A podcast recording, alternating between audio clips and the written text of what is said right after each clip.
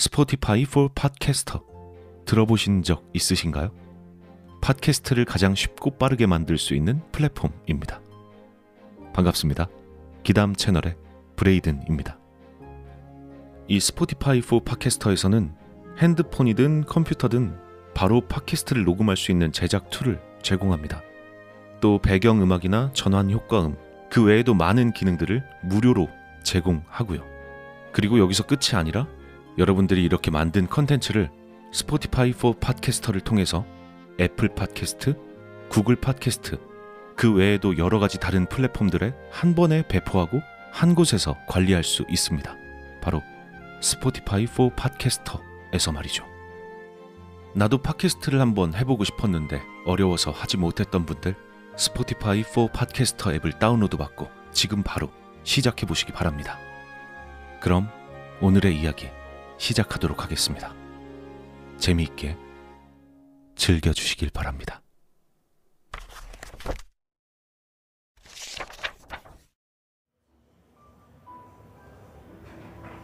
(30대가) 되어서도 결혼하지 않으면 오히려 가족들이 빨리 결혼을 시키기 위해 더욱 재촉하곤 한다.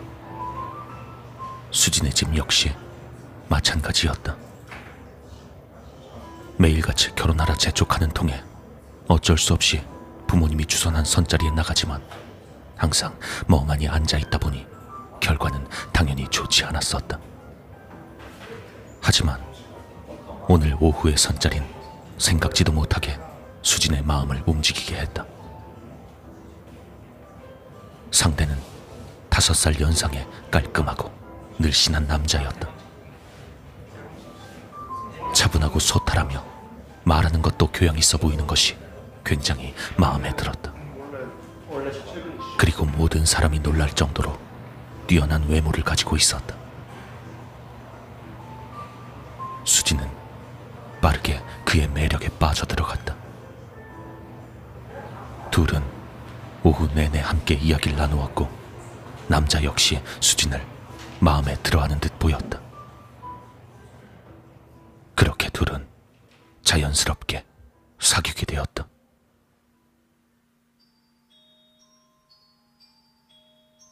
완벽해 보이는 그 남자에게도 단점은 있었다.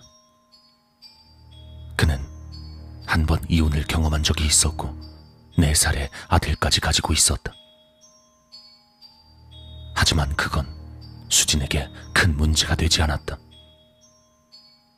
반대로 내가 낳은 자식처럼 예뻐 보이기까지 했다. 아이는 남자와 똑같이 생겨서 하얗고 미남이었지만 잘 웃지 않았다. 너무 어렸을 때 부모의 이혼을 경험하다 보니 그런 게 아닐까 생각이 들자 수지는 아이에게 엄마의 사랑이 어떤 건지 보여주기로 했다.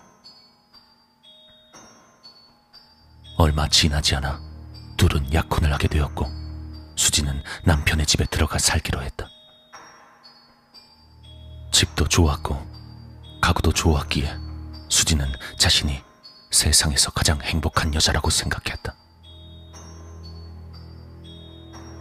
그러던 어느 날 밤 남편이 야근을 하고 늦게 오자 수진 홀로 잠자리에 들었다.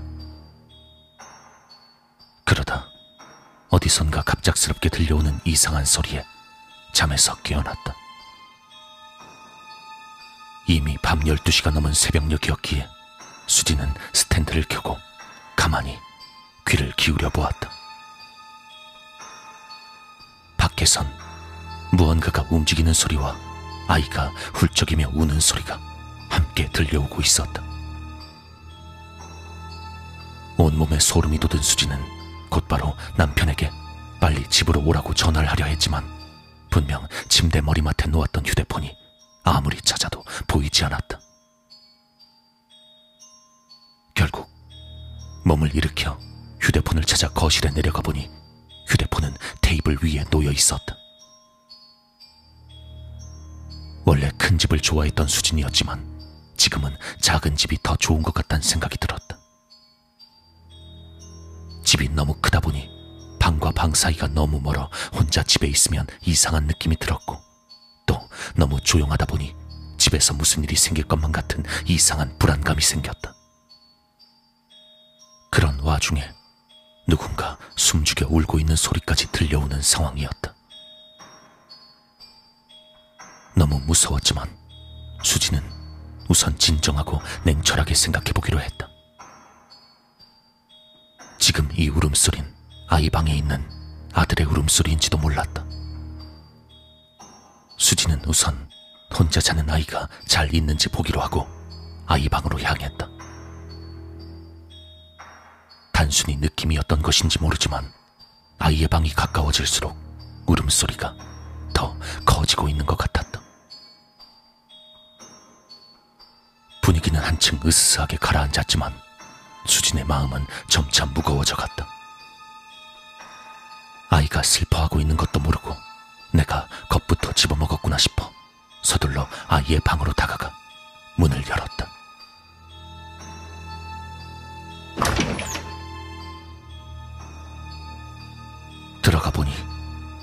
앉아 있는 아이의 옆모습이 보였다.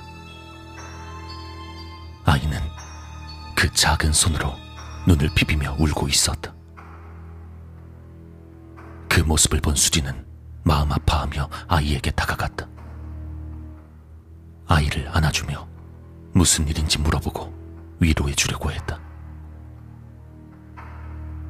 아직 마음을 완전히 연 것은 아니었지만 아이는 천천히 고개를 돌려 수진을 바라보았다.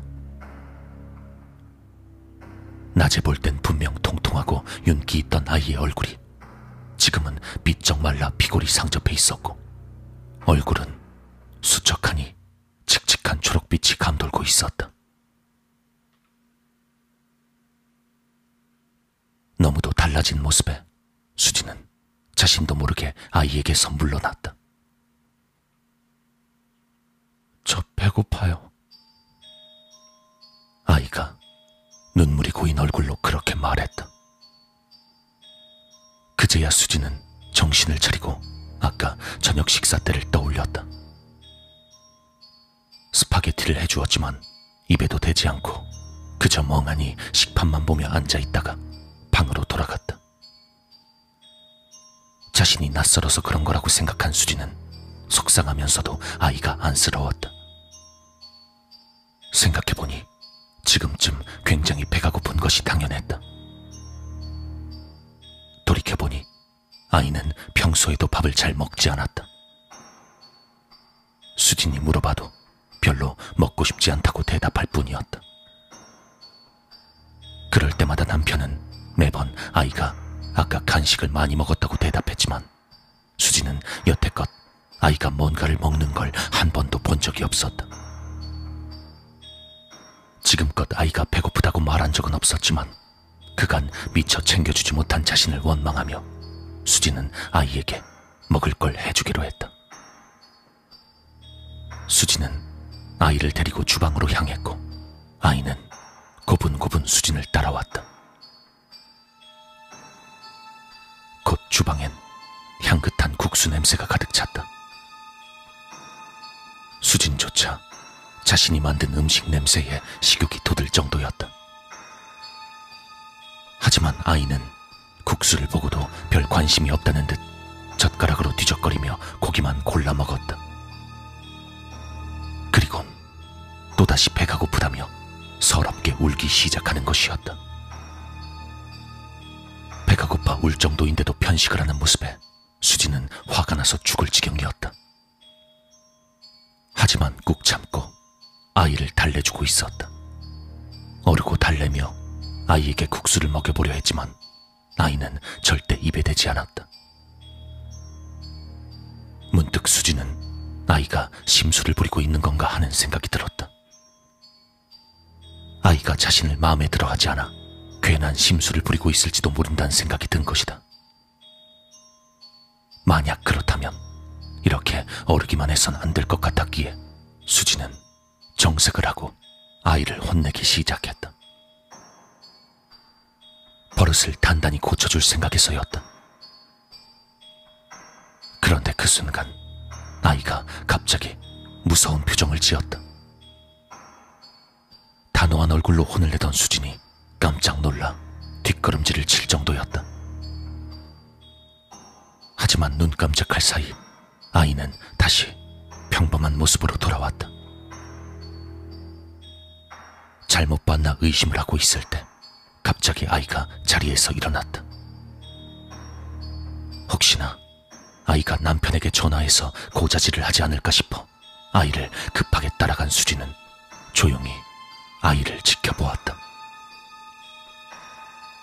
아이는 거실을 돌아 곧장 발코니 문을 열고 정원으로 나갔다. 수지는 의심스러운 듯이 아이의 뒤를 쫓았지만 아이는 계속 걷다가 보는 계집 앞에 멈췄다. 안쪽엔 개가 없었기에 혹시나 이전에 키우던 개가 죽은 건가 생각했다. 그 순간 아이는 갑자기 웅크리고 앉아 이곳저곳 냄새를 맡기 시작했다. 그 모습은 마치 동물과도 같았다. 수지는 아이의 행동에 점점 무서워지기 시작했다. 도대체 무슨 괴상한 아이인가 싶어 하던 그때 아이가 개집 옆에 흙을 손으로 파내고 있었다. 아이의 표정을 보니 점점 험상궂게 변해버려 더 이상은 지켜볼 수 없었다. 수지는 곧장 집 안으로 달려가 남편에게 전화하려 했지만 발코니의 문이 닫혀 열리지 않았다. 분명 나올 때 문을 닫지 않았는데 어찌된 영문인지 문이 닫혀 있던 것이다. 수지는 어떻게든 집 안으로 들어가고 싶었지만 그렇다고 해서 아이를 혼자 둘 수도 없었다. 어쩌면 정신적으로 문제가 있어서 이상 행동을 하고 있는 건지도 몰랐다. 무슨 일이 생길지도 모르니 진정하고 다시 아이에게 돌아갔다. 다시 돌아간 수진의 눈에 믿을 수 없는 끔찍한 것들이 보이고 있었다. 아이가 한참 땅을 파던 그곳엔 누군가의 팔이 묻혀 있었다. 아이는 그것을 끌어내서 바닥에 앉은 채로 다급하게 물어뜯기 시작했다. 쩝쩝거리며 만족스러운 표정을 지었고 입에서 새빨간 피가 흘러내리자 아이는 그것들을 깨끗이 핥아먹었다. 너무도 맛있게 채 부패되지 않은 시체 토막에서 나는 피를 쭉쭉 빨아먹으며 물어뜯고 있었다.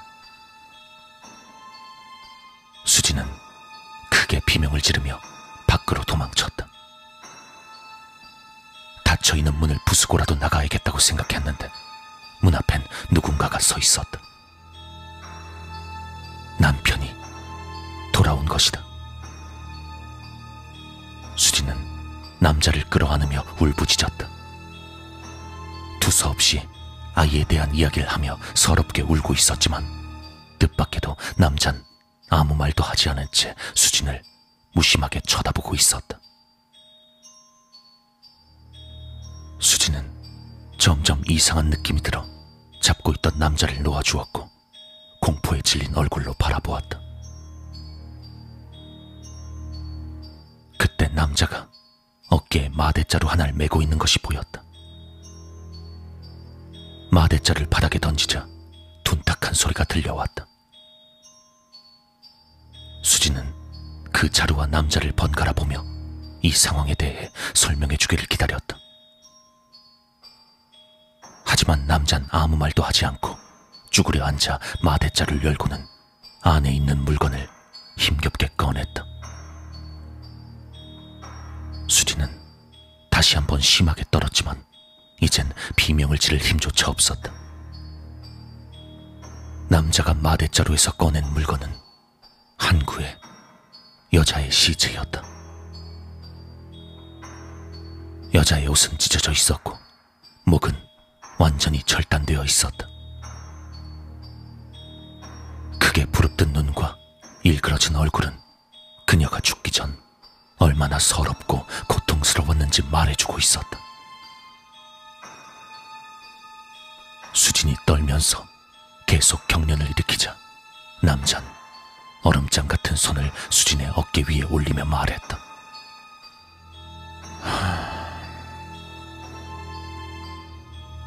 내가 내가 왜 이혼했는 줄 알아? 지금 이 상황에서 수지는 아무런 반응을 할 수 없었고 그저 떨면서 남자를 바라볼 뿐이었다. 내 전 부인이 아이를 놀이터에 데려다 놓고 다른 남자를 만나러 갔어. 그리곤 그 남자랑 시시덕거리는데 정신이 팔려서 네 살밖에 안 된 아이를 깜빡한 거야. 모르지. 깜빡했는지 아님 내심 귀찮은 애가 사라지길 바랬었는지. 아이는 엄마를 찾으려고 돌아다니다가 결국 버스에 치였고 병원에 실려가기도 전에 죽어버렸어. 남잔 저 멀리서 인육을 갉아먹고 있는 아이를 힐끗 쳐다보며 말했다. 저건 그때 죽은 내 아들의 영혼이야. 내가 용하다는 도사님 찾아가서 힘들게 데리고 왔지. 그러니 내가 어떻게 해서든 잘 키울 거야. 아이가 비록 인육만 먹는다고 해도 달라질 건 없어. 죽어 있던 살아 있던 내 아들이니까. 남잔 마대자루와 땅에 있는 시체를 가리키며 이어서 말했다. 이 여자들은 다 자기들 남자친구 몰래 나랑 잠자리를 한 사람들이야. 미친년들. 그래서 저것들 다 데려와서 내 새끼 먹이로 줘버렸지. 말을 마친 남자는 아직도 심하게 떨고 있는 수진을 주시하며 차갑게 말했다.